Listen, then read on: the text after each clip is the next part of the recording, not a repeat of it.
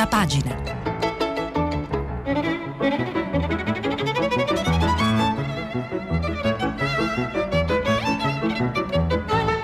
Questa settimana i giornali sono letti e commentati da Gianni Barbacetto, inviato del Fatto Quotidiano. Per intervenire telefonate al numero verde 800 050 333. Sms WhatsApp, anche vocali, al numero 335 56 34 296. Gianni Barbacetto, giornalista, è inviato del Fatto Quotidiano. Ha lavorato al Mondo, all'Europeo, a Diario. Ha lavorato anche per la radio, il cinema, la tv. Tra i suoi libri, Mani Pulite, scritto con Peter Gomez e Marco Travaglio. Le mani sulla città, sull'andrangheta a Milano, con Davide Milosa. Angeli terribili, una storia di confini che diventa romanzo della Resistenza. Il suo libro più recente è Piazza Fontana, il primo atto dell'ultima guerra italiana.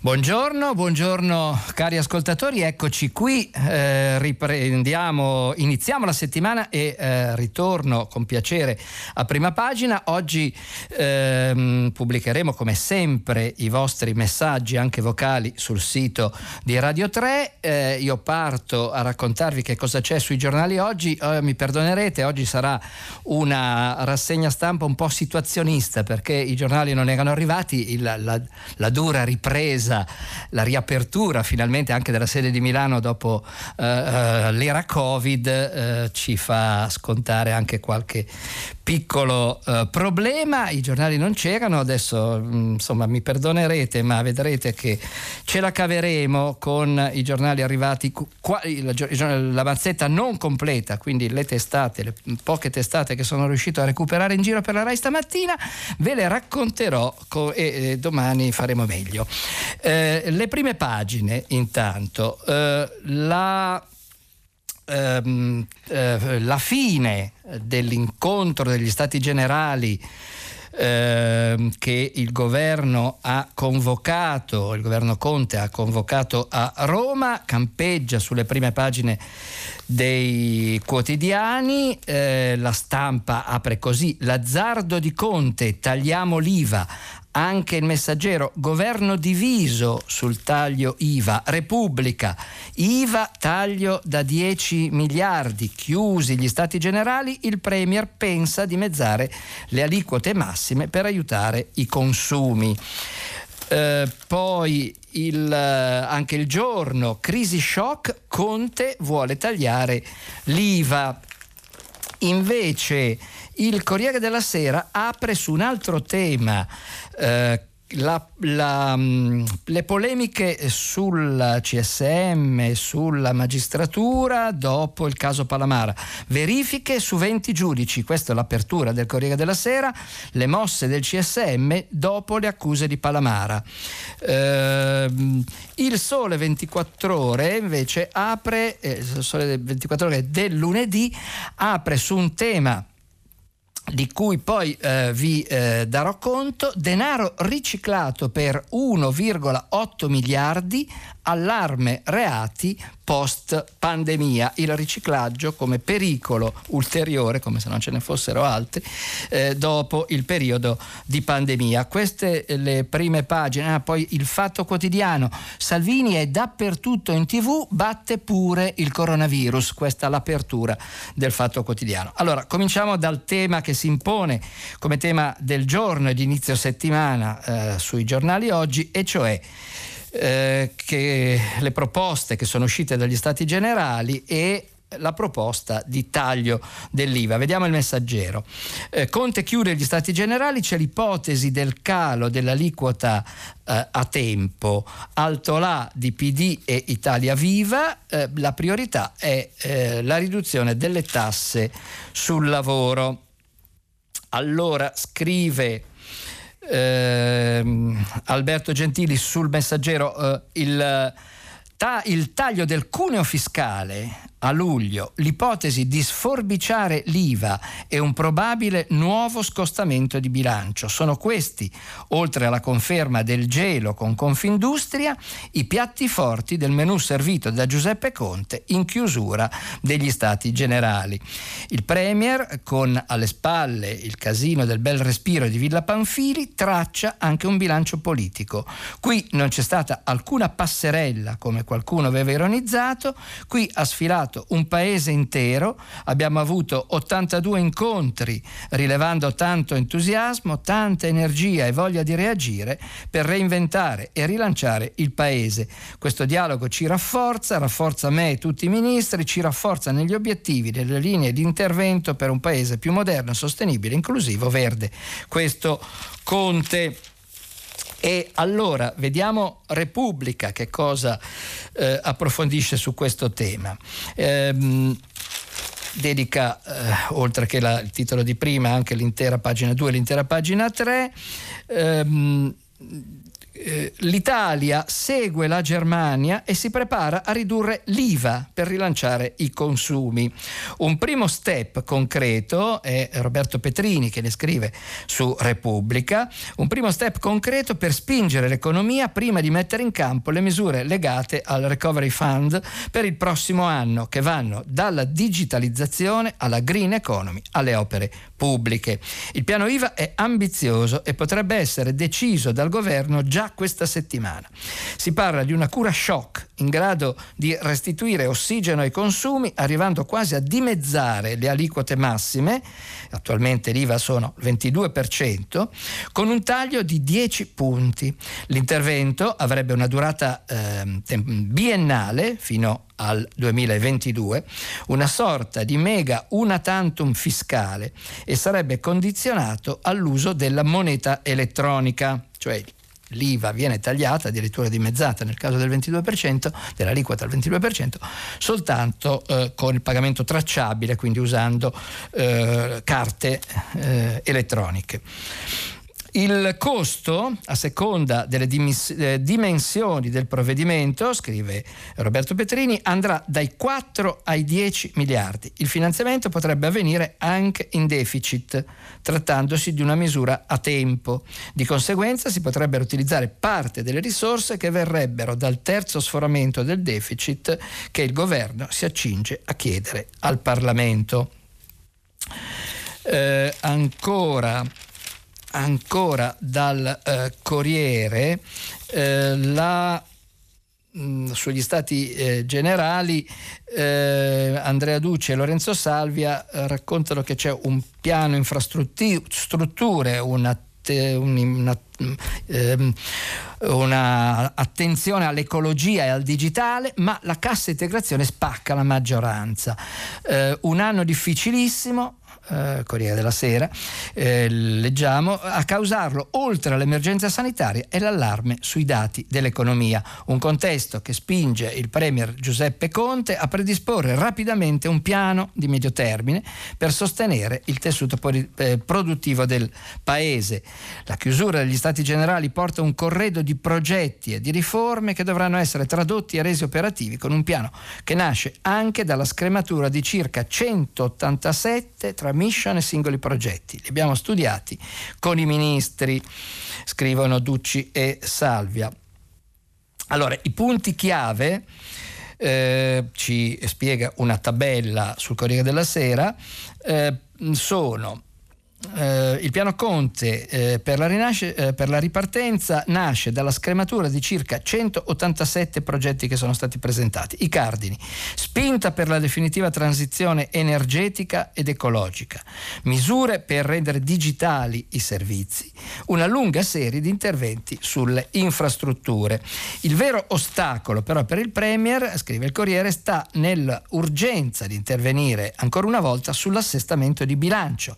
Sarebbe la la terza volta che il governo si rivolgerebbe al Parlamento per ottenere le coperture economiche, perché per fare queste eh, riforme ci vogliono soldi e eh, per fare ehm, i soldi bisogna andare a debito e per, e per, questo ci vuole il consenso del Parlamento.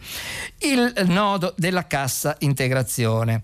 Eh, lavoro, due strade per ripartire, sempre lo leggiamo da questa scheda sul Corriere della Sera. Il nodo della cassa integrazione sarà principale, quello principale da sciogliere nei prossimi giorni.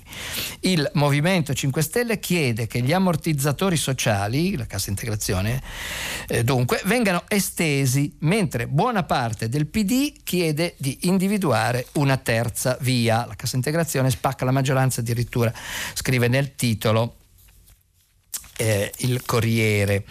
Eh, vi, sempre dalle, dalle, pagine del Corriere vi racconto di tre personaggi che sono intervenuti agli stati generali e che sono stati eh, intervistati, brevemente intervistati dal Corriere. Monica Guerritore, attrice, ho spiegato al Premier come rivoluzionare il teatro, ho consegnato una certificazione sulla crisi devastante del teatro, ben prima del Covid, dice Monica Guerritore, e partendo di lì ho prospettato una rivoluzione della forma teatro. Solo in Italia resistono le barriere fra teatro, cinema e tv.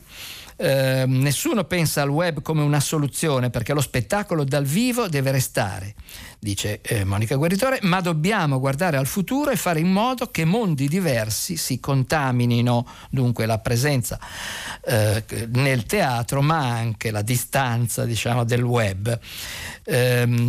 Massimiliano Fuxas, architetto, smart working e spazi comuni, ho suggerito che cosa fare. L'architetto Massimo Fuxas, nel suo intervento agli Stati Generali, ha evidenziato come il Covid abbia rivoluzionato il concetto di habitat. La casa è diventata più di prima il luogo di difesa e quindi bisogna immaginare per il futuro strutture abitative che abbiano eh, un, eh, un, piano dedicato allo smart working dei diversi abitanti e anche spazi di scambio fra generazioni in cui più, i, i più giovani possano alfabetizzare gli anziani sull'uso della rete e dove gli anziani possano trasmettere altre conoscenze ai più giovani. E poi la terza intervistina eh, di chi ha partecipato, di alcuni di, quello, di coloro che hanno partecipato dal punto, diciamo, da, nel settore della cultura agli Stati Generali è la cantante Elisa. Eh, eh, prima ha intonato Luce, la sua canzone Luce, su richiesta del presidente Conte, ma poi la cantautrice Elisa ha colto l'occasione dell'invito agli Stati Generali per accendere l'attenzione su una parte dei problemi del settore. Il confronto è importante e il settore della musica deve farsi sentire, ha spiegato al Premier. Proprio il 21 giugno è stata la festa della musica, ma purtroppo una festa senza musica.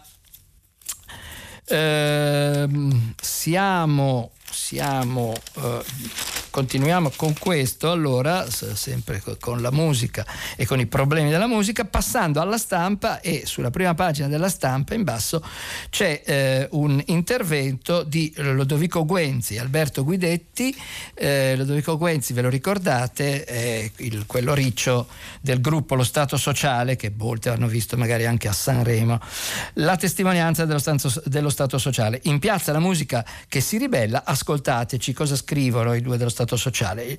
Eh, raccontano del flash mob avvenuto ieri a Milano in Piazza Duomo in cui cantanti, musicisti hanno eh, manifestato distanziati per dire eh, do, dopo il COVID, il COVID dobbiamo eh, continuare ancora a far musica. Il flash mob di ieri pomeriggio davanti al Duomo di Milano ha segnato un momento molto importante per la musica italiana perché insieme a Levante, Cosmo, Manuel Agnelli, Gamon e Diodato abbiamo voluto sostenere il nostro settore che è stato colpito, devastato, messo in ginocchio dall'emergenza per il Covid-19. In questo momento il problema non è quello del musicista famoso, ma di tutti quelli che lavorano nel campo della musica e fanno lavori usuranti otto ore al giorno con contratti a chiamata che in questo momento non sono tutelati e saranno gli ultimi a eh, tornare. la musica si ribella, ora ascoltateci, eh, continua nell'interno una pagina della stampa ehm, con un'intervista anche a Diodato, cantante che abbiamo visto invece nell'ultimo Sanremo, un dovere essere in piazza, serve uno statuto per gli artisti.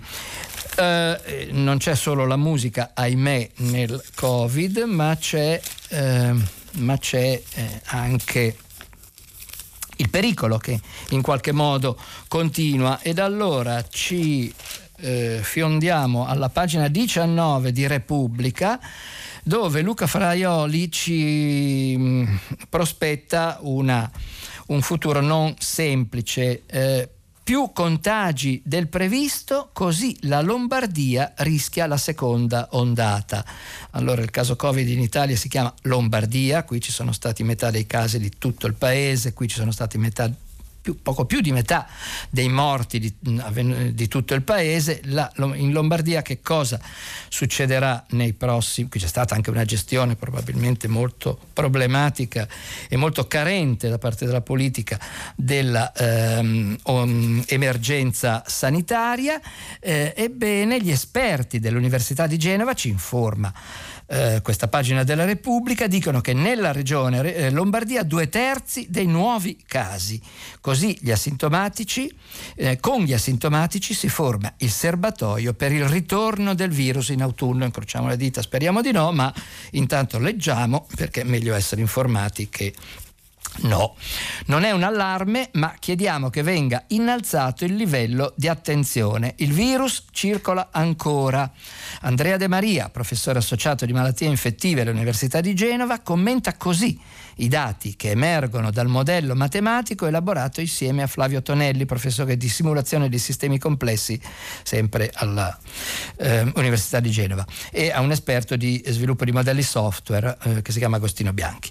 Se ci si concentra sulla Lombardia, e eh, al nord-ovest si vede che rispetto alla discesa prevista dal nostro modello eh, si assiste ad un tendenziale aumento dei casi.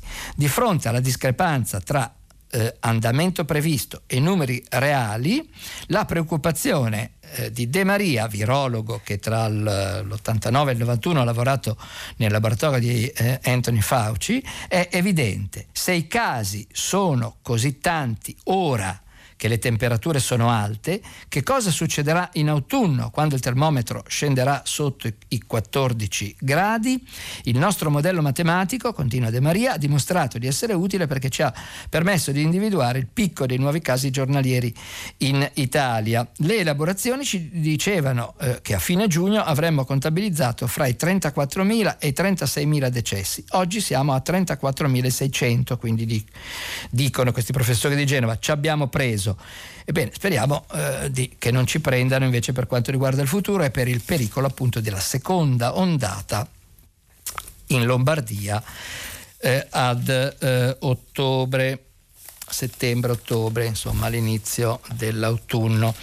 Ehm, torniamo alla, eh, alla, alle questioni politiche eh, per eh, vedere dal messaggero la, ehm, eh, che cosa sta accadendo dentro il PD. Eh, ricorderete nei giorni scorsi c'era stato un attacco eh, da parte di Gori, sindaco PD di Bergamo, nei confronti di Zingaretti, che è il segretario del partito. Eh, ebbene, oggi c'è un po' una reazione eh, di Zingaretti e del PD che eh, PD Zingaretti finisce nel mirino, lui dice chiacchiere, eh, Gori insiste sul congresso anticipato ma Guerini lo stoppa, ehm, non vuole rispondere per non aprire il dibattito ora sul futuro del PD, scrive il messaggero. La consegna del silenzio come scelta politica per far cadere, cioè le critiche del sindaco Giorgio Gori alla sua leadership, le richieste di un congresso anticipato, certi voci di dentro poco incoraggianti per il futuro. Ma per molti le prove di un assalto al quartier generale in una seconda fase. Ma a fine serata Nicola Zingaretti cambia strategia e fa trapelare due concetti. Primo, Prima bolla come chiacchiericcio questo nuovo fronte che rischia di logorarlo, poi fa sapere di aver ricevuto con grande piacere centinaia di messaggi, tutti con lo stesso tenore. Vai avanti. Questo per la polemica interna al eh, PD su anche appunto il futuro del eh, partito. Mm,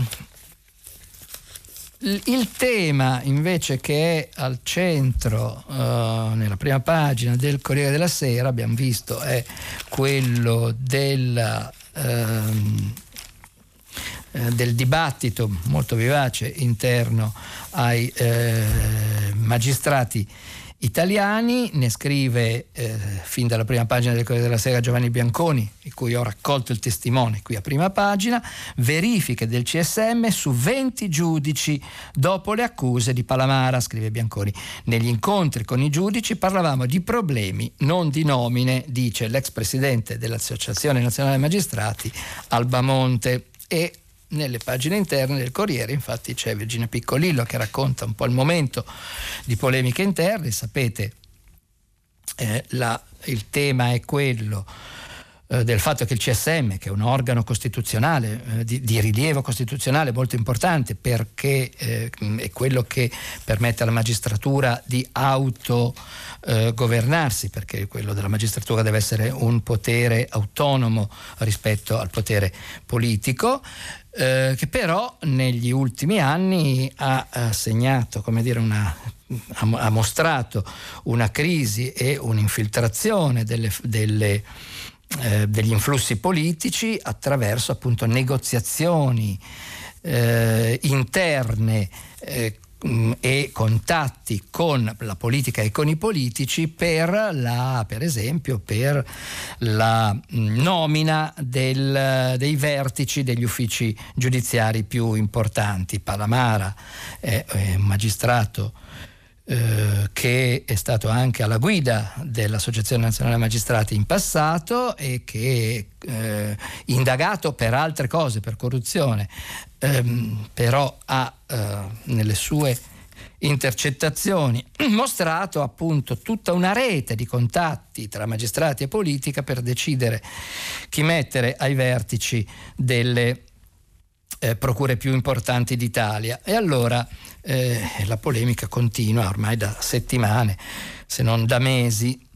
Zitto, come auspicava l'Associazione Nazionale Magistrati, non c'è stato. E ora su Luca Palamara, espulso sabato dall'Associazione Nazionale Magistrati che aveva guidato in passato, eh, eh, passa l'attacco dei colleghi e piovono minacce di querele nei giorni scorsi proprio il Fatto Quotidiano aveva raccontato per esempio che Palamara dice ah sì mi hanno cacciato e allora io vi dico eh, certo anch'io discute, io discutevo con i politici ma lo faceva anche, que- anche per esempio Albamonte eh, che invece è stato presidente dell'Associazione Nazionale Magistrati dopo di me e che era non, eh, di, di un'altra co- corrente interna alla magistratura eh, rispetto alla mia, e cioè magistratura democratica. Oggi Albamonte risponde dal Corriere della Sera con uh, un'intervista rilasciata a Giovanni Bianconi, dice ehm, Eugenio Albamonte è uno dei magistrati citati da Luca Palamara nelle chiamate di Correo sulle relazioni pericolose con la politica. Come reagisce?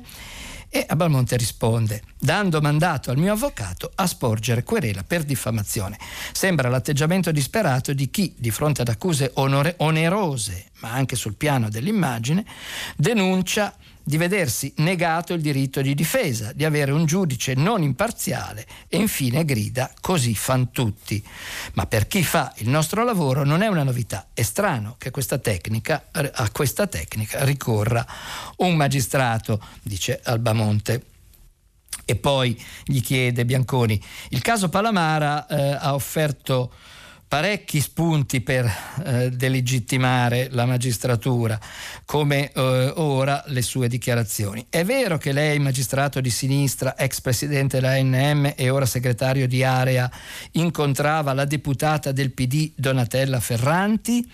E risponde Albamonte, certo che è vero, eh, ma non è che se uno incontra, si incontra con un parlamentare e qualche consigliere del CSM deve per forza occuparsi di incarichi o orientare nomine anche in vista di soluzioni di singole vicende giudiziarie a favore di uno dei commensali.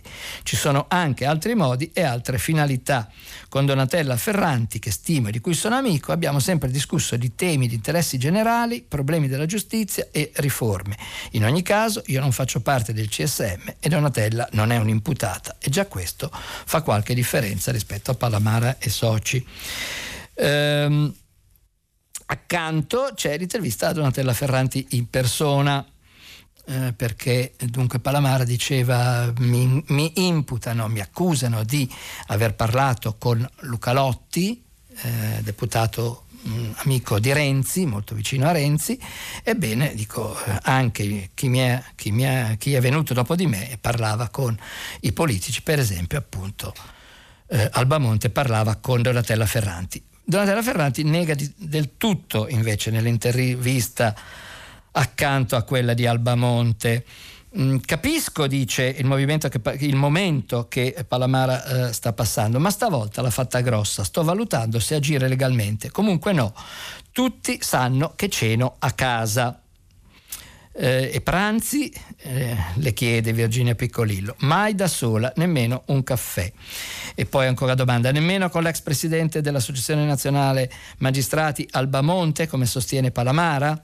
Ma no, dice eh, Ferranti, eh, capisco, a, pa- a, parte che abbiamo età e abitudini diverse, quando ero in Commissione Giustizia dedicavo tutte le mie energie al Parlamento e alla famiglia, come sanno tutti quelli che mi hanno conosciuto, ma lavoravo dalla mattina alla sera, avevo figli adolescenti, facevo avanti e indietro con Viterbo nel weekend. Cene di gruppo? Possono esserci stati incontri casuali, conosco Albamonte dai tempi eh, in cui ero segretario generale del CSM, lui uno dei magistrati segretari, ma mai incontri programmati e tantomeno finalizzati alla gestione di nomine. Ma ta- questa è ehm, Donatella Ferranti che in parte parte non si, si, non si sovrappone a quanto eh, ammette invece Albamonte. Ma Bianconi racconta appunto che al CSM sotto esame per incompatibilità 20 magistrati coinvolti nelle chat.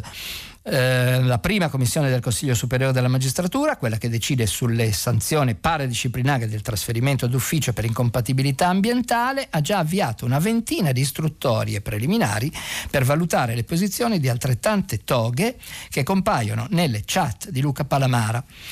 Eh, eh, ricordiamo che appunto Palamara ha, um, ha che, che, che, lo scandalo ha provocato le dimissioni di cinque consiglieri entrati con lui nelle intercettazioni sulle nomine, cinque consiglieri del, consiglio, eh, del um, Consiglio Superiore della Magistratura.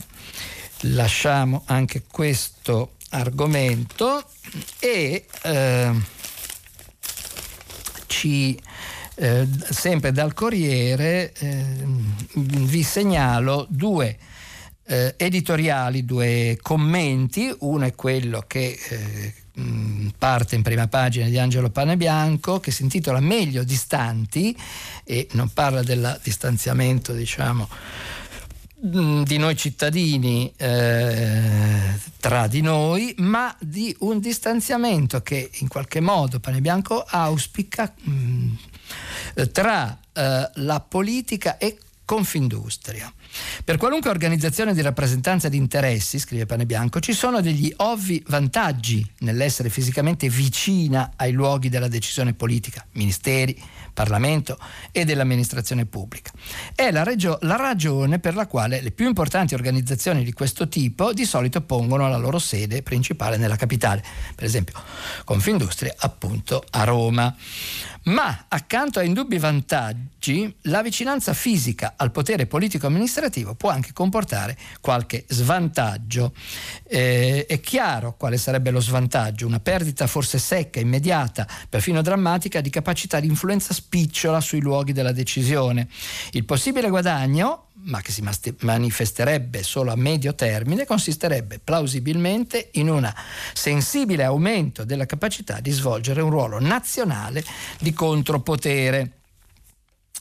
Eh, insomma, un eventuale spostamento della Confindustria a Milano comporterebbe un mutamento di mentalità, un maggiore distacco psicologico e culturale del potere, scrive Angelo Panibianco. Imprenditori e politica meglio più distanti. Il secondo commento che vi voglio citare dal Corriere della Sera è di Giancarlo Caselli, già magistrato antimafia a Palermo, poi a Torino. Eh, nuova mafia, il 416 bis va aggiornato, scrive sul Corriere. Caro direttore, la mafia, vecchia di un paio di secoli, ehm, ehm, soltanto dal 1982 è vietata da un articolo del codice penale, il 416 bis. E bis è la spia che l'antimafia è spesso del giorno dopo, nel senso che occorre qualche fattaccio di gravità intollerabile per svegliare le nostre coscienze. Eh, va aggiornato, scrive Giancarlo Caselli, il 416 bis, è in continua espansione la zona grigia e il doppio petto sostituisce l'abito militare, quindi, mh, mm, quindi più attenzione al, mm, diciamo, non ai, solo ai, ai, soldati delle mafie, ma eh, anche ai colletti bianchi e a quelli che eh, stanno in doppio petto mm, dentro o ai margini dell'organizzazione. Eh, vi ancora dal, dal, dai tutti i giornali, già fin dalle prime pagine, eh, con, eh, continuano a raccontare la, il dramma di Zanardi. Eh, ehm, prendiamolo dal messaggero. Zanardi grave ma stabile, eh, scrive ehm, Alessia Marani sul messaggero eh, i dubbi del pubblico ministero perché la strada non era chiusa e, è proprio appunto questo il doppio faro acceso, il mistero dell'ultima curva e della carovana lasciata senza scorta. La strada non era chiusa e appunto l'incidente è avvenuto. Ehm, il dato positivo è che più passa il tempo e le condizioni restano stabili, questo fa ben sperare, dice il professor Sabino Scolletta, direttore della terapia intensiva all'ospedale di Siena, dove il campione Alex Zanardi è ehm, ricoverato. Poi ehm, invece dalla, dalla eh, Repubblica vi, eh, de, vi, segnalo un altro argomento che c'è un po' su tutti i giornali eh, a cui addirittura il eh, messaggero dedica la foto in prima pagina. La beffa a Trump, il presidente degli Stati Uniti, forse l'uomo più potente del mondo, beffato da TikTok. Che cos'è TikTok? È un'app che i nostri figli, ad esempio la mia bambina Nora, conosce bene e che eh, ha beffato appunto il presidente degli Stati Uniti facendo in modo che il suo il convegno eh, che aveva organizzato a Tulsa, in Oklahoma, eh, sia stato pieno di posti vuoti perché erano stati prenotati da, attraverso TikTok, eh, ma per finta. Eh, ecco, la foto è anche sulla prima pagina di Repubblica, pochi sostenitori arrivati a Tulsa, Oklahoma, per il discorso del presidente Trump. Trump beffato dai giovani di eh, TikTok. Um, e, e, e, e, ve lo racconta uh, Repubblica Federico Rampini da New York. L'America intera li ha visti in tv quegli spalti vuoti intorno al presidente. Lo staff dello stadio Box Center a Tulsa in Oklahoma conferma questo dato. Hanno scannerizzato 6.200 ingressi su 19.000 posti. La campagna elettorale di Donald Trump è cominciata con un flop clamoroso. Ora è caccia ai colpevoli e c'è una rivendicazione ufficiale, scrive Federico Rampini. Un movimento di giovani utenti di TikTok e fan della politica pop sudcoreana si impadronisce della vicenda. È merito nostro. Se confermata sarebbe un successo per una nuova forma di attivismo non violento ed efficace. Un sabotaggio semplice. Dopo un rapido passaparola sui social media, che era iniziata una settimana prima dell'evento, un esercito di adolescenti che gravitano attorno alla musica K-pop e usano la popolarissima app TikTok, si sarebbero avventati sui siti di prenotazioni per il comizio di Trump in modo da creare un effetto tutto esaurito e scoraggiare i veri elettori repubblicani che a Tulsa ci sarebbero voluti andare. A rendere verosimile questa spiegazione è un tweet di Brad Pascale, capo della campagna di Trump, che una settimana fa si era vantato di aver ricevuto un milione di domande per il comizio servizio, ma eh, da un milione a, 600, a 6.000 200 presenti di sabato, dove sp- sono spariti tutti gli altri?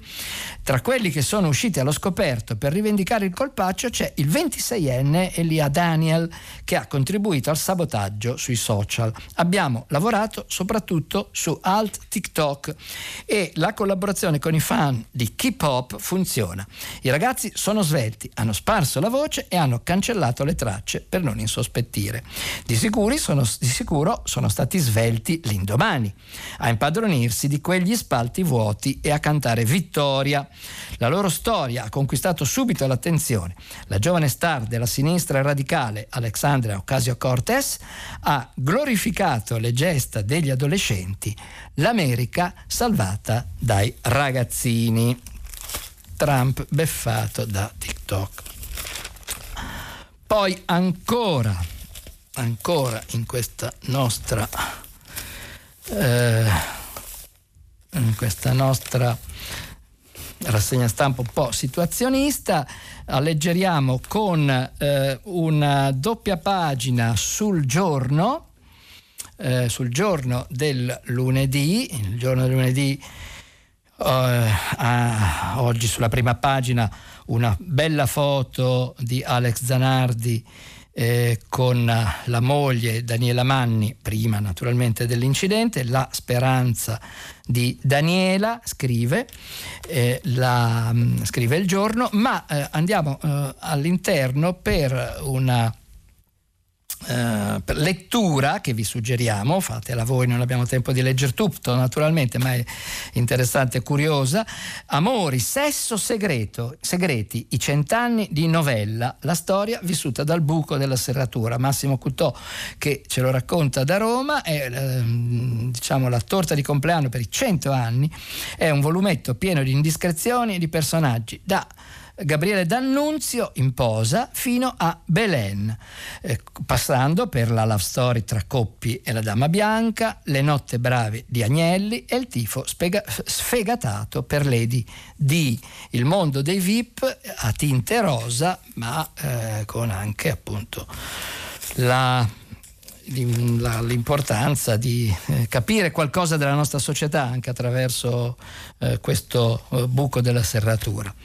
Passiamo, ci sprofondiamo invece in argomento ben più pesante passando al sole 24 ore del lunedì che ha un eh, drammatico eh, grafico nella sua prima pagina e sono le segnalazioni di operazioni sospette, si chiamano SOS, di riciclaggio e finanziamento del terrorismo in base a chi le ha trasmesse. È un eh, eh, punto record nel 2019 a 105.789 segnalazioni eh, fatte da professionisti e soggetti non finanziari o altri intermediatori finanziari oppure banche e poste su eh, operazioni appunto sospette in quanto potrebbero essere eh, operazioni di riciclaggio. Eh, l'attività di cont- lo racconta la Guardia di Finanza che fa un po' la, il bilancio dell'anno scorso eh, con eh, 1168 indagini, 2351 persone denunciate e 253 arresti, ma con verificate almeno 83.000 operazioni sospette. Il riciclaggio non conosce crisi. Eh, scoperti eh, 1,8 miliardi di euro dalla Guardia di Finanza. C'è un'economia sommersa, scrivono Marco Mobile e Giovanni Parenti sul Sole 24 Ore. Un'economia sommersa che non conosce crisi e che anzi rischia di guadagnare ancora più terreno con la difficile fase che si è aperta con l'emergenza sanitaria prodotta dal coronavirus. Le indagini effettuate dalla Guardia di Finanza, che proprio ieri ha celebrato il suo anniversario di fondazione, hanno portato a scoprire 1,8 miliardi di euro che arrivano dal riciclaggio e dal denaro sporco. Poi ancora passiamo all'argomento segnalato invece dal Fatto Quotidiano che ehm, dice Salvini è dappertutto in tv, batte pure il coronavirus, ne scrive eh, Gian Domenico Crappis sul fatto, il virus è tornato a circolare, non è il Covid-19 parla, di cui parliamo, ma eh, la presenza mediatica di Salvini che ha ripreso forza dopo un breve periodo di latenza. Eh, dopo un piccolo calo durante il lockdown, a maggio Matteo, incassa, Matteo Salvini incassa nove ore tra eh, TG e approfondimenti. Eh, parla il doppio eh, del, mm, di, di, di, Conte, del, del, mm, presidente del Consiglio Conte e, e, e, e, naturalmente intanto abbiamo perso la schermata perché ci stiamo aggiustando anche con, con il con il video perché, e con il computer perché i giornali di carta erano arrivati solo in parte qui alla RAI di Milano. Ecco, eh, Tele Salvini, diciamo, rispetto ad aprile il leghista fa una, il, il, il, il segretario della Lega eh, fa un più 40% e, eh, e parla 8 ore e 56 minuti mentre Giuseppe Conte eh, parla meno di 6 ore, poi c'è Stefano Bonaccini che parla 4 ore, Francesco Boccia 3 ore e 10 minuti, Giorgia Meloni 3 ore e 7 minuti. Eh, la sua supremazia è solo in parte mitigata dalla presenza ancora forte di Conte nei TG. Il, premier il, premier, il, primo, il Presidente del Consiglio è particolarmente presente nel TG1 con 32 minuti davanti a Boccia e Salvini, eccetera, eccetera. Dal Fatto Quotidiano, già che ci sono, vi segnalo anche un pezzo di eh, Tommaso Montanari, eh, studioso e eh, eh, collaboratore del fatto che dice salvate gli archivi pubblici o l'Italia rischia l'Alzheimer. Eh, inaugurando gli stati generali eh, al Casino del Bel Respiro, uno dei capolavori dell'architettura barocca, Giuseppe Conte ha detto di aver scelto quel luogo in omaggio alla bellezza italiana, scrive Tommaso Montanari, affermando quindi che nell'ambito di questo progetto rientra anche l'investimento nella bellezza del nostro paese. Proviamo a credere che non sia solo la solita, insopportabile retorica da grandi occasioni. Proviamo a credere che quell'investimento ci sarà. Ebbene, se davvero il Presidente del Consiglio è pronto a indirizzare indirizzare verso il paesaggio e il patrimonio artistico e storico della nazione, come dice l'articolo 9 della Costituzione, una parte dei capitali che lo Stato riversa e riverserà sul paese, ha di fronte a sé una via maestra, lanciare la più grande campagna di assunzioni per la cultura della nostra storia, rimettendo in piedi il Ministero per i beni culturali e ambientali e il turismo. Ehm, perché, scrive Montanari, il sistema della conservazione, gli archivi, le biblioteche e, e, e eh, della conservazione dei documenti storici ha subito continui tagli di risorse. Per garantire il servizio oggi mancano 1202 eh, persone, unità di personale eh, che, che, che, non ci sono e quindi ehm, questo è eh, essenziale perché altrimenti senza storia l'Italia rischia l'Alzheimer, la dimenticanza. Abbiamo terminato eh, questa situazionista eh, rassegna stampa di eh, oggi lunedì, ehm, una breve pausa pubblicitaria e poi pronti voi con i vostri messaggi, col vostro telefono, eh, perché eh, toccherà a voi intervenire. A dopo. Gianni Barbacetto, inviato del Fatto Quotidiano, ha terminato la lettura dei giornali di oggi. Per intervenire chiamate il numero verde 800 050 333. Sms WhatsApp, anche vocali, al numero 335 56 34 296. Si apre adesso il filo diretto di prima pagina. Per intervenire e porre domande a Gianni Barbacetto, inviato del Fatto Quotidiano, chiamate il numero verde 800 050 333. Sms WhatsApp, anche vocali, al numero 335 56 34 296. La trasmissione si può ascoltare, riascoltare e scaricare in podcast sul sito di Radio 3 e sull'applicazione Rai Play Radio.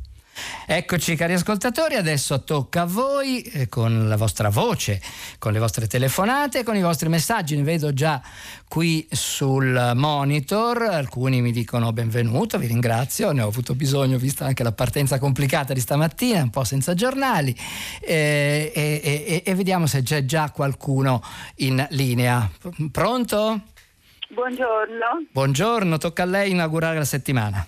Sono Francesca da Venezia.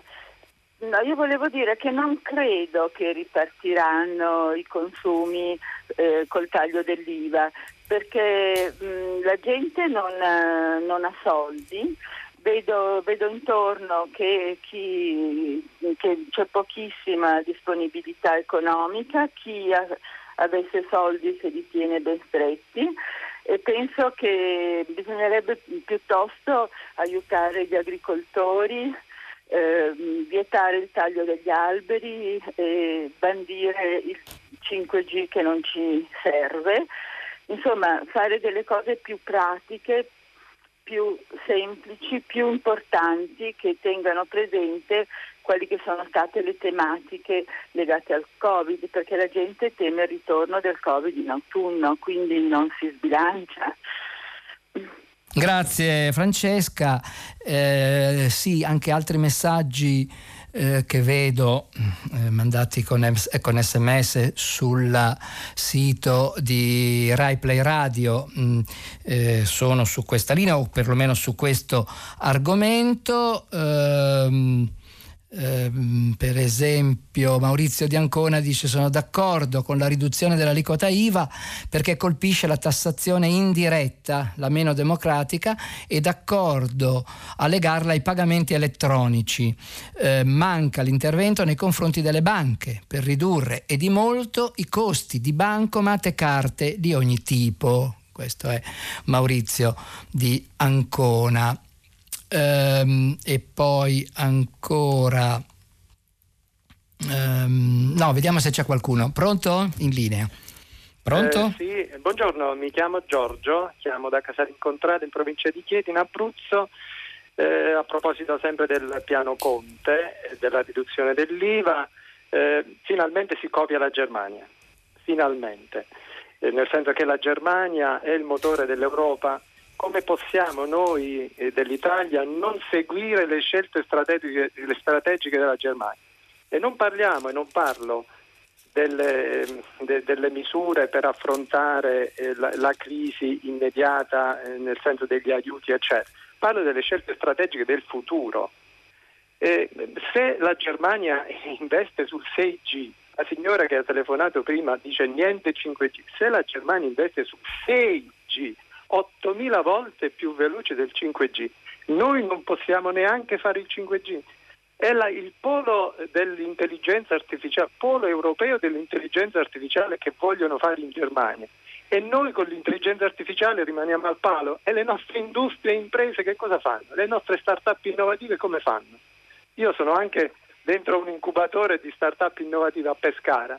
E questo è inconcepibile. Se la Germania fa la scelta di abbandonare il fossile per andare sull'idrogeno, sul, eh, sul, sull'elettrico, Eh, come fa l'Italia a non seguire queste scelte strategiche? Rimarremmo diciamo, al palo, rimarremmo indietro ancora più di quanto siamo adesso. Quindi smettiamola di menarci eh, addosso. Se la Germania parla di sburocratizzazione, ma come facciamo noi non fare un piano sulla sburocratizzazione quando siamo anni luce indietro alla Germania?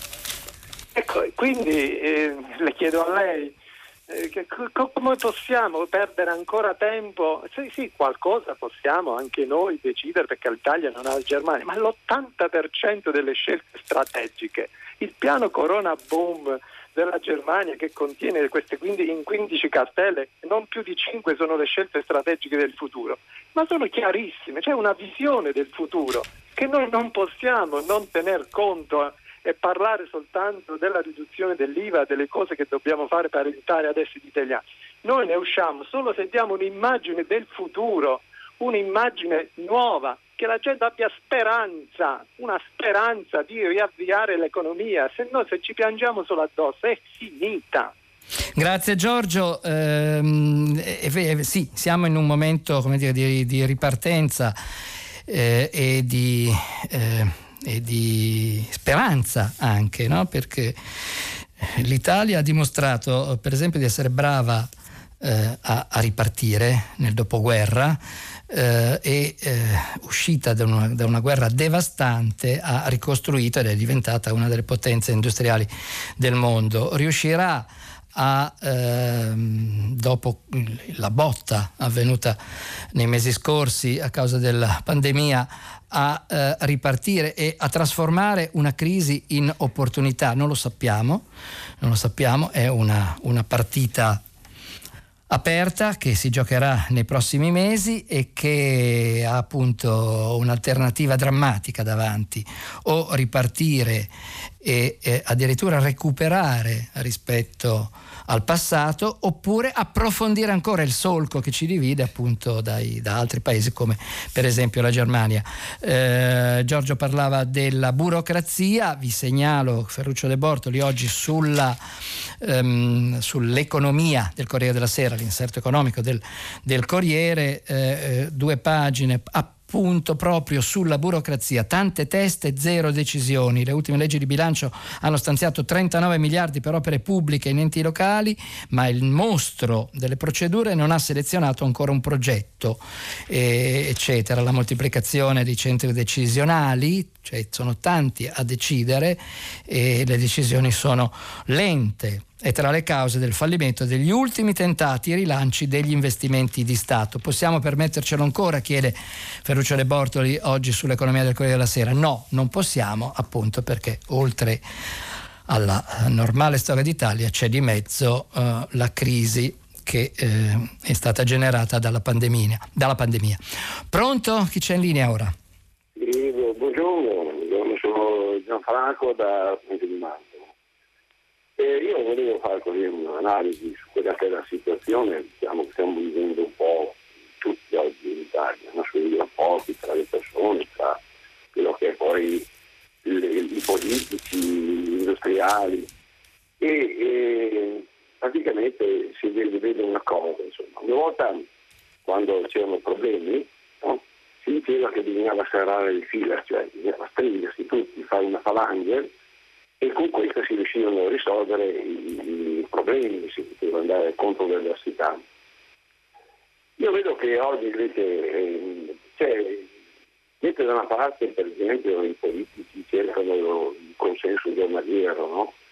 dall'altra parte tutti cercano qualcosa, tutti vogliono, tutti, tutti eh, chiedono soldi, però nessuno che è pronto a dare. Quindi, quindi stiamo verificando come c'è una grande confusione, una grande eh, una babele, no? che era poi alla fine quando si dice gli uomini dovevano conquistare arrivare al cielo, la confusione li ha fatti crollare. E questo è un aspetto praticamente che serve secondo me da verificare, cioè quello che manca la coesione, l'unità. Cioè, eh, siamo tutti quanti qui a chiedere senza, senza dire cosa posso fare io per risolvere il problema, cosa posso io far parte di questa coesione, di questa falange, di questa unità di intenti. Grazie Gianfranco. Se i problemi ci sono, sì. se, se i problemi ci sono bisogna risolverli, insomma. non è che, che i, i, soldi non vengono dal cielo, bisogna, bisogna creare lavoro, bisogna creare, eh, essere tutti uniti, questo secondo me dovrebbe essere l'aspetto di fondamento che dovrebbe sì. nascere nel mio di noi. Grazie Gianfranco, sì, eh, colgo e, e, e approvo eh, il suo invito all'unità, certo ciascuno dovrà fare eh, la sua parte in questi mesi difficili che avremo davanti, eh, certamente dovranno fare la sua parte anche eh, coloro che sono alla guida del paese perché da loro ci aspettiamo che diano, perché hanno più più potere, più uh, risorse, hanno uh, capacità, le, capacità, le, capacità, decisive di stanziare quelle risorse e dunque, eh, dunque hanno dire, un compito maggiore rispetto a tutti noi che però ciascuno di noi deve fare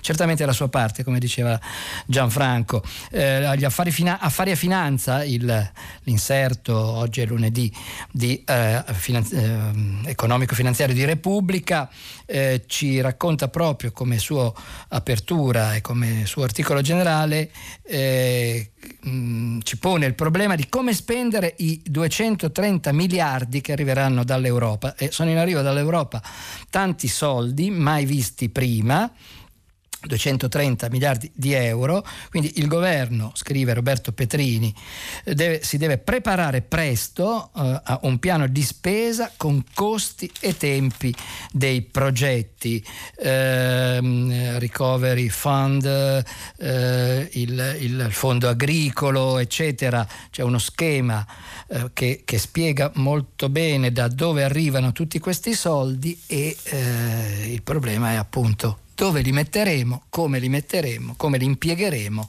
e eh, che cosa, quali risultati riusciremo ad ottenere.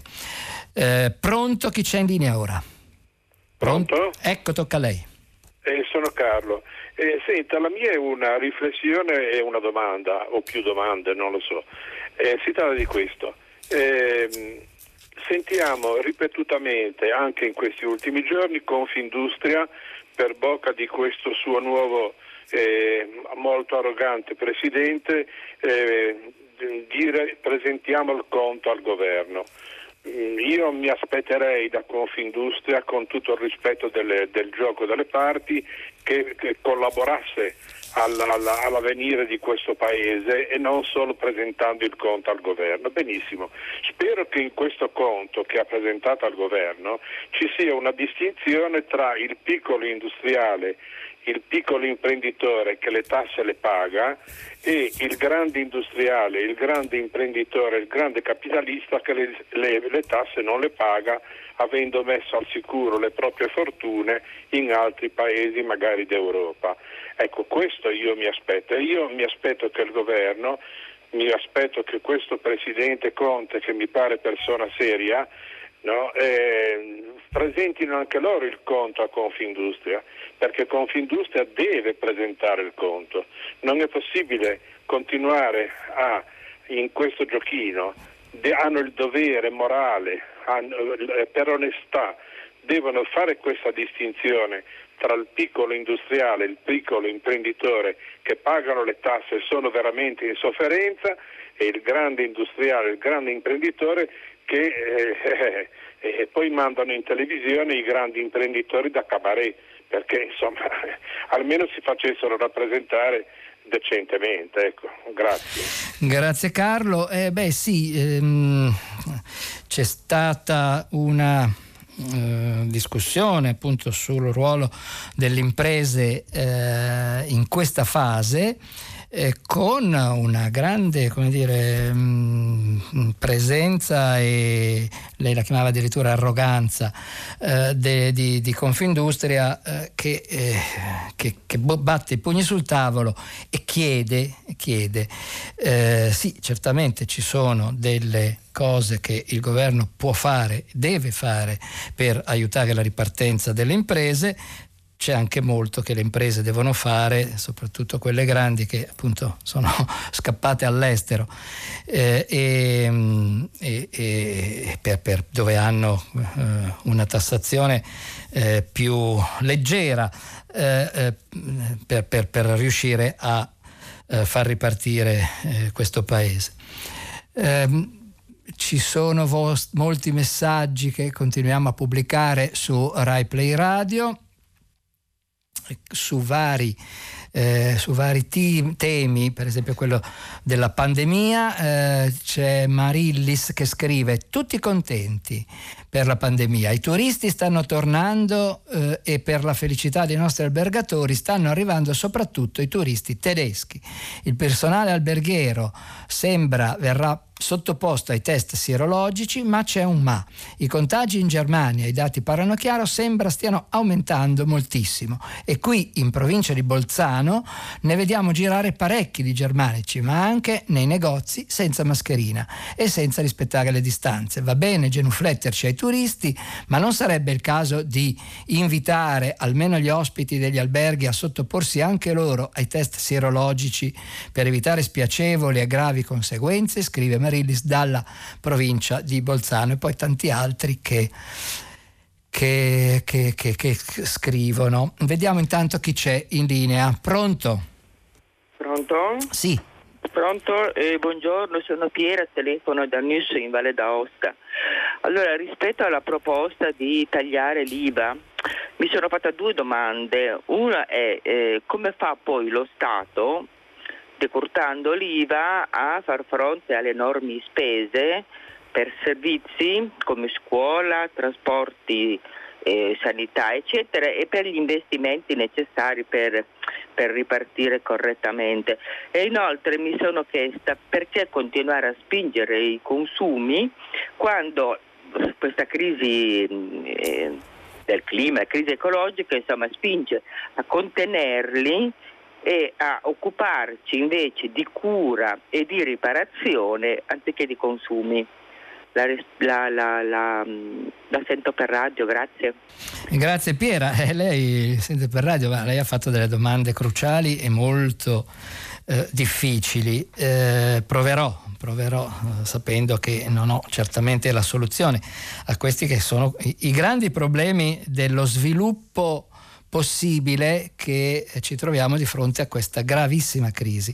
Allora, eh, le ho posto sostanzialmente due problemi. Uno, eh, eh, bisognerà spendere molto, si spenderà molto eh, in questa fase. Eh, da dove arriveranno i soldi? Come si farà a recuperarli? Si, ormai eh, devo dire che è cambiato proprio il mondo, perché mentre fino a un anno fa eh, c'era la religione del non andare in debito, la religione del far quadrare i conti e del non andare in debito. Eh, bene, in, uh, in, pochi mesi tutto è saltato. Questo modello è saltato. Eh, siamo, siamo tornati tutti ad essere keynesiani, e cioè bisogna spendere perché può essere che la spesa, anche la spesa pubblica, eh, possa far ripartire l'economia e quindi alla fine innescare un eh, movimento virtuoso che eh, potrà far ritornare in equilibrio anche gli stessi conti pubblici. È una scommessa, eh, del resto diciamo, la ricetta liberista è già stata provata, cioè eh, risparmiare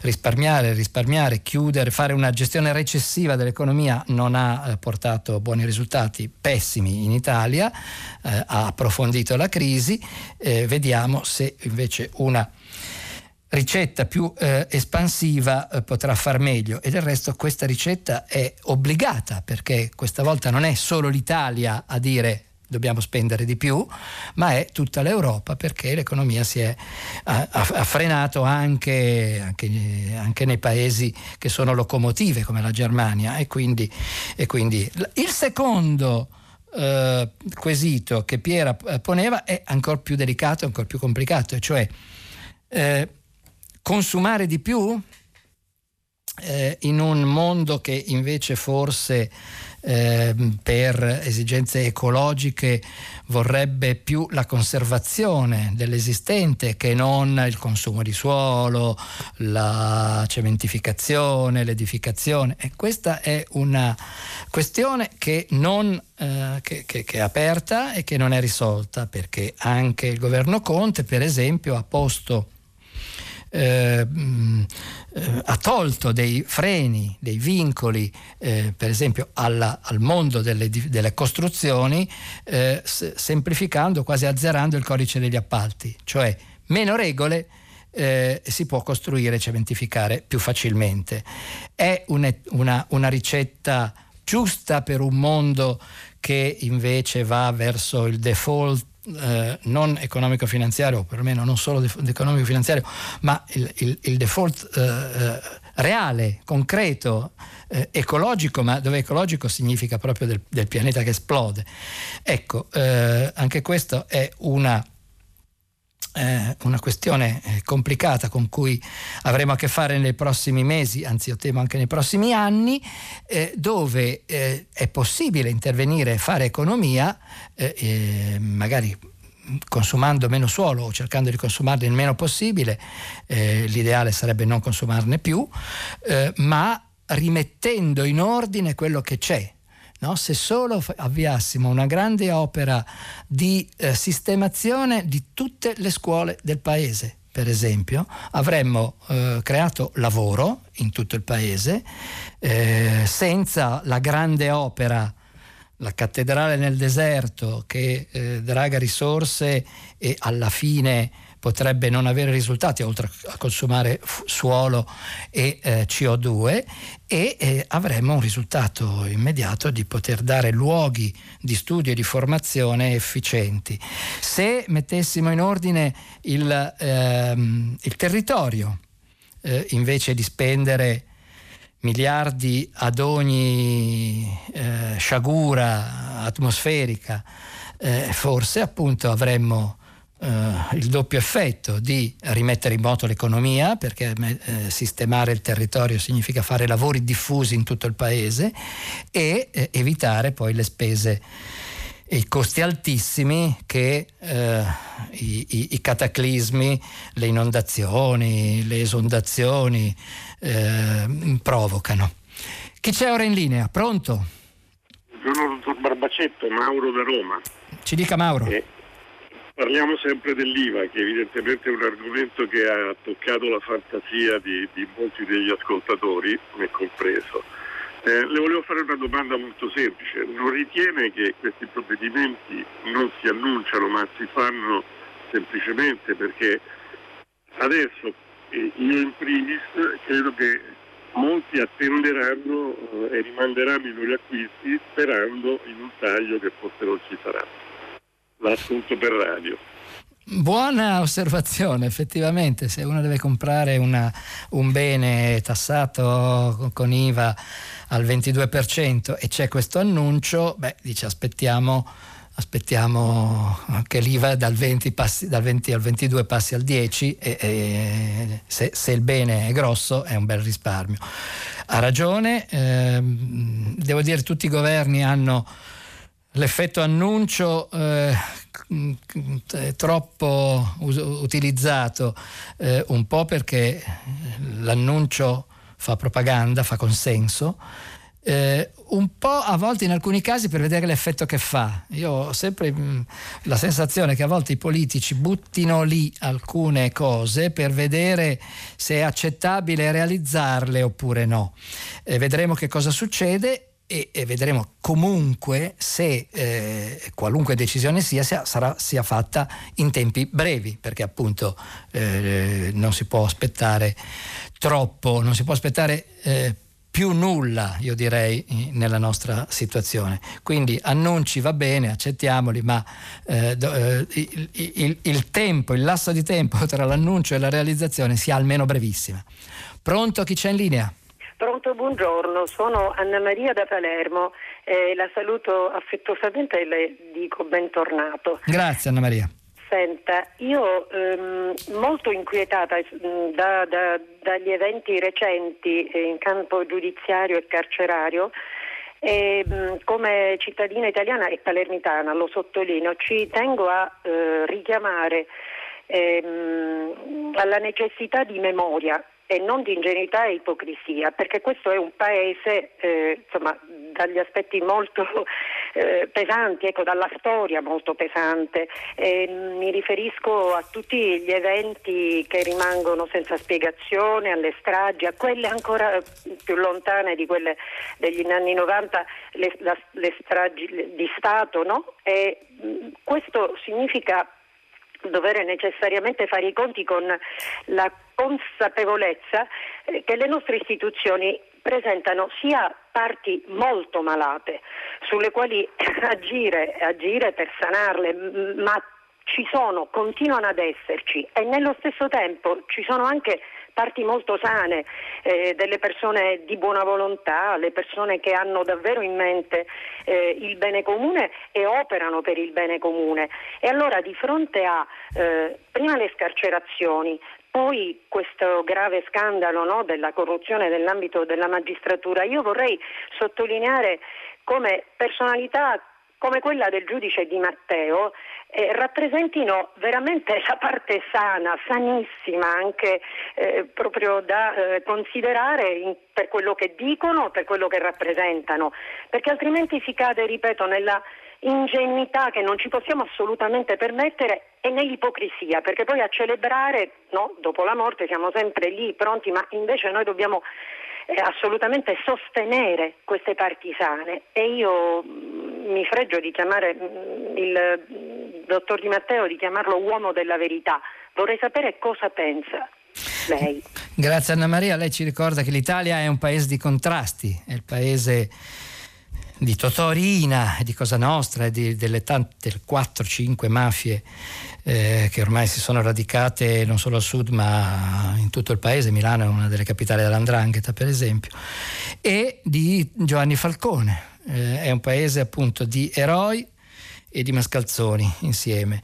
Eh, è un paese in cui la dialettica tra legalità e illegalità è sempre fortissima e, e questo ci fa da una parte inorridire ma dall'altra anche ben sperare perché appunto eh, qui eh, l'illegalità non, non, ha prevalso, anche se la, la, la battaglia è sempre durissima e, e, soprattutto non finisce mai.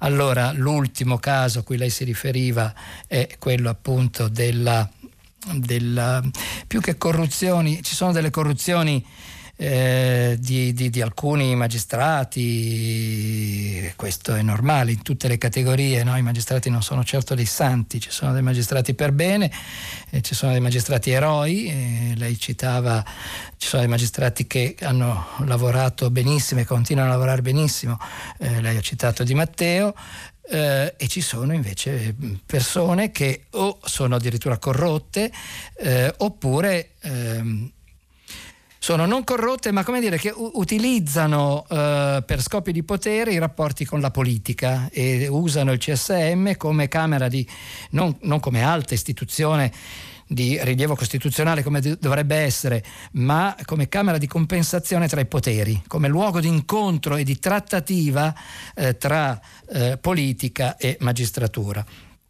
Eh, a, a, questo proposito vi segnalo, non ho fatto in tempo a segnalarlo prima, sul Repubblica, sulla pagina dei commenti di Repubblica, un intervento di Armando Spataro, eh, collaboratore oggi di Repubblica ed ex eh, magistrato, prima a Milano e poi eh, procuratore della Repubblica a Torino, proprio su questi temi, sulla riforma necessaria della magistratura, il CSM e la moralità da recuperare, scrive oggi Armando Spataro eh, su eh, Repubblica. Anche qui è una storia di cui dovremo occuparci nei prossimi giorni e eh, tutti insieme nelle prossime settimane, nei prossimi mesi. Pronto? Pronto, buongiorno, sono Antonio, chiamo da Milano. Ci dica Antonio. Senta, io volevo parlare di un discorso che ha detto alla fine degli Stati Generali sull'alta velocità eh, che vorrebbe fare Conte, insomma. Eh, eh, secondo me è una vera follia, è una vera follia perché eh, diciamo, eh, da Salerno in giù, le città molto grandi non ce ne sono tante, ce ne sono piccolissime eh, e poi questo comporterebbe ovviamente a questo punto di fare il ponte famoso, il ponte di Messina. Quindi eh, se facciamo un'analisi costi-benefici, eh, il professor Ponti parlando qualche tempo fa una trasmissione aveva detto che costerebbe 400 miliardi di costi e benefici non si, beh, zero, cioè servirebbe soltanto a quelli che fanno eh, il cemento, quelli che fanno eh, i treni, che sono poi anche francesi tra le altre cose,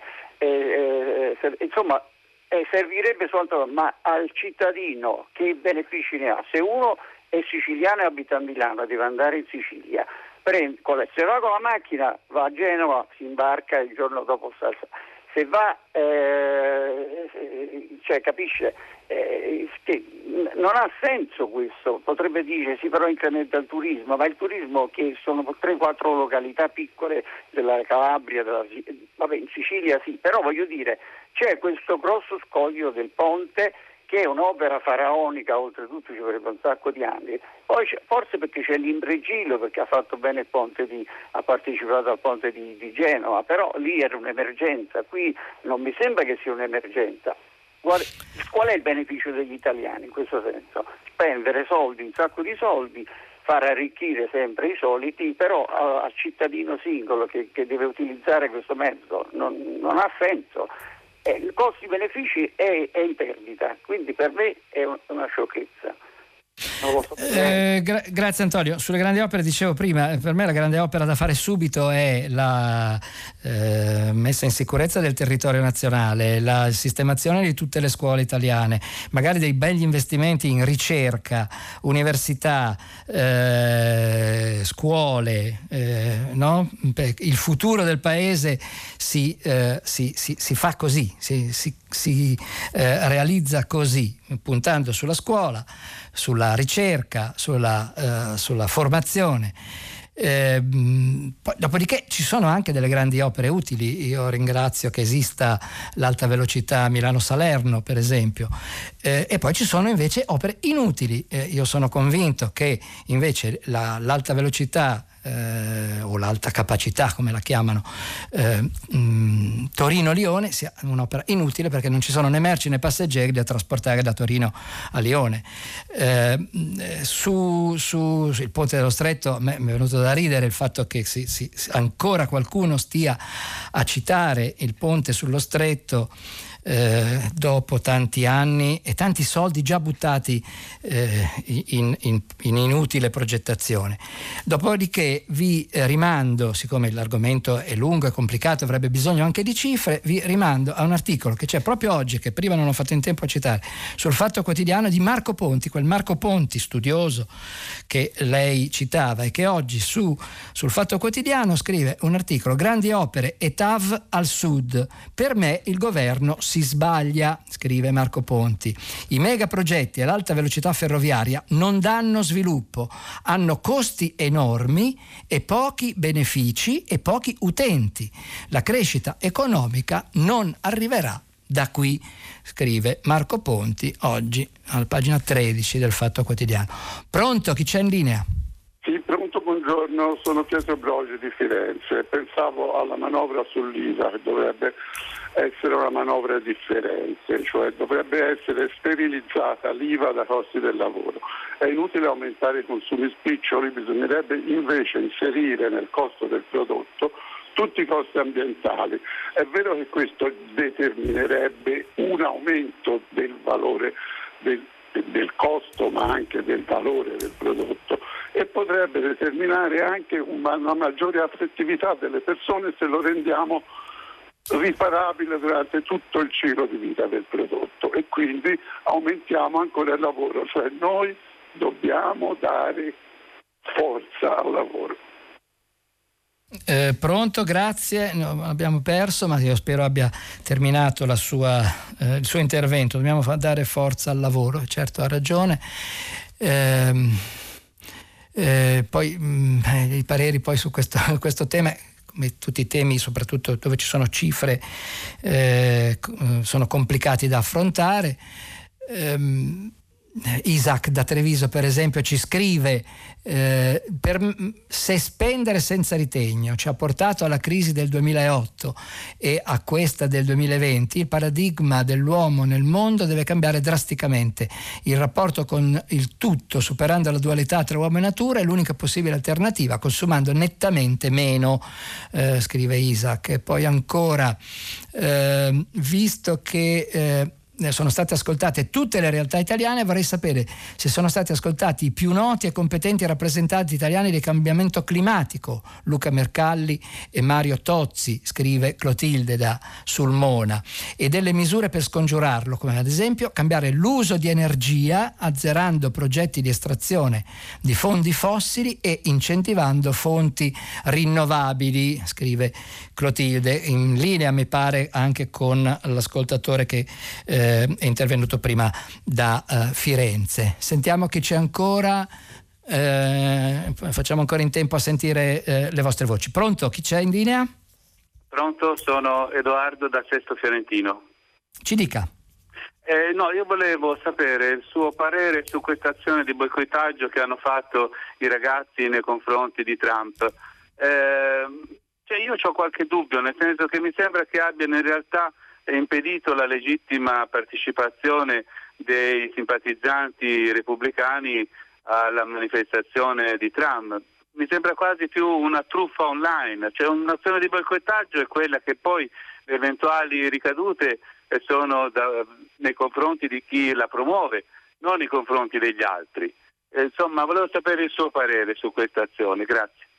Ringrazio. Bah, intanto eh, anche Federico Rampini, ci, eh, che abbiamo letto prima, ci diceva che non c'è la prova che davvero questo sia avvenuto, oppure se, se, cioè se c'è stato un effetto boicottaggio da TikTok, come abbiamo raccontato prima, oppure no. Eh, se è avvenuto, lei dice, è una truffa online. Eh, purtroppo sì, sì, però diciamo ci sono strumenti di mobilitazione che un tempo erano le manifestazioni eh, di persona fisiche e, e, che oggi sono diventate in molti casi eh, virtuali, online, eh, a cui dovremo abituarci eh, nel, nel, nei prossimi anni. cioè i, i, i social media sono mezzi potenti eh, potentissimi che intervengono nella nostra vita quotidiana, ma anche hanno influenza fortissima sulla politica e hanno un'influenza doppia, positiva e negativa. Possono inquinare l'informazione, possono determinare, come in questo caso, la finta presenza, la finta prenotazione di milioni di persone che poi in realtà non ci sono. Ehm, eh, tra, d'altra parte, come dire, i, eh, eh, le, le, migliaia di persone che non hanno potuto accedere di persona al discorso di Trump hanno potuto sentirlo online, quindi voglio dire non è stata, diciamo, non sono stati deprivati i sostenitori di, di Trump di un loro diritto, non è stata una censura netta, è stata una eh, come dire, abile, forse truffaldina, non so, comunque abile manovra di utilizzo dei social media eh, per intervenire sulla politica. Ma il nostro tempo mi pare sia terminato, quindi ci fermiamo qui.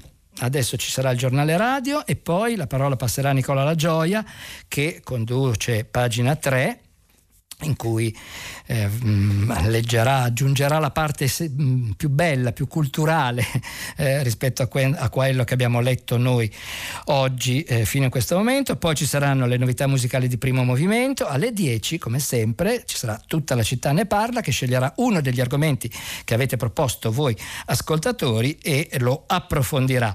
Eh, con noi eh, l'appuntamento è a domani mattina. Ciao ciao. Gianni Barbacetto, inviato del Fatto Quotidiano, ha letto e commentato i giornali di oggi. Prima pagina è un programma a cura di Cristiana Castellotti. In redazione Maria Chiara Beranec, Natascia Cerqueti, Manuel De Lucia, Cettina Flaccavento. Posta elettronica, prima pagina, chiocciolarai.it. La trasmissione si può ascoltare, riascoltare e scaricare in podcast sul sito di Radio 3 e sull'applicazione Rai Play Radio.